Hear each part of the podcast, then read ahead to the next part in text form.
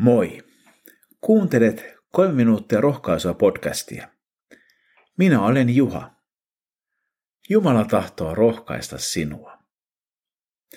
Kuulemme Jumalan sanaa psalmista 124. Matkalaulu. Daavidin psalmi. Ellei Herra olisi ollut puolellamme, näin sanokoon Israel, ellei Herra olisi ollut puolellamme, kun viholliset hyökkäsivät kimppuumme, meidät olisi nielty elävältä. Kun heidän vihansa myrsky nousi, vedet olisivat meidät vieneet, tulvan aallot peittäneet, vyöryvät vedet hukuttaneet. Muinainen Israelin kansa oli monesti vaikeassa tilanteessa. Kansa oli suorastaan aivan tuhon partaalla. Monessa eri vaiheessa viholliset olivat inhimillisesti ajatellen aivan ylivoimaisia. Ja kuitenkin kansa säilyi. Miksi? Herra oli kansansa puolella.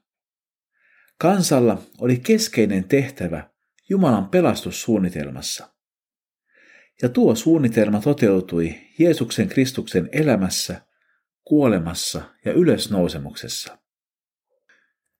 Apostoli Paavali kirjoitti roomalaisille – mitä voimme tästä päätellä?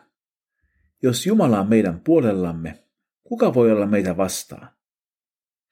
Mekin saamme pitää tämän mielessä.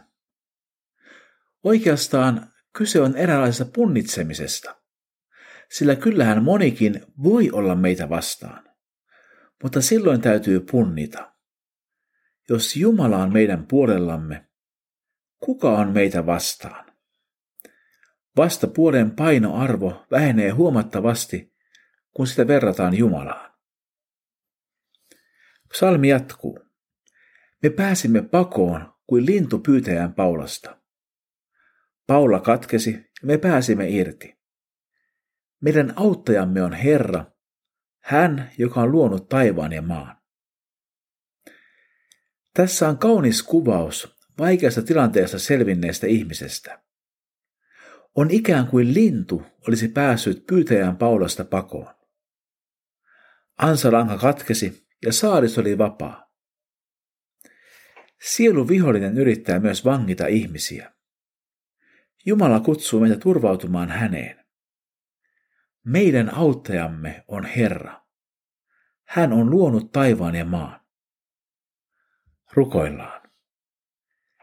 Herra, Ellet sinä ole meidän puolellamme, me emme voi kestää. Mutta kun sinä olet puolellamme, kuka on meitä vastaan? Kiitos armostasi ja avustasi tämän päivän taisteluissa. Jeesuksen nimessä, aamen. Siunattua päivää Jeesuksen kanssa.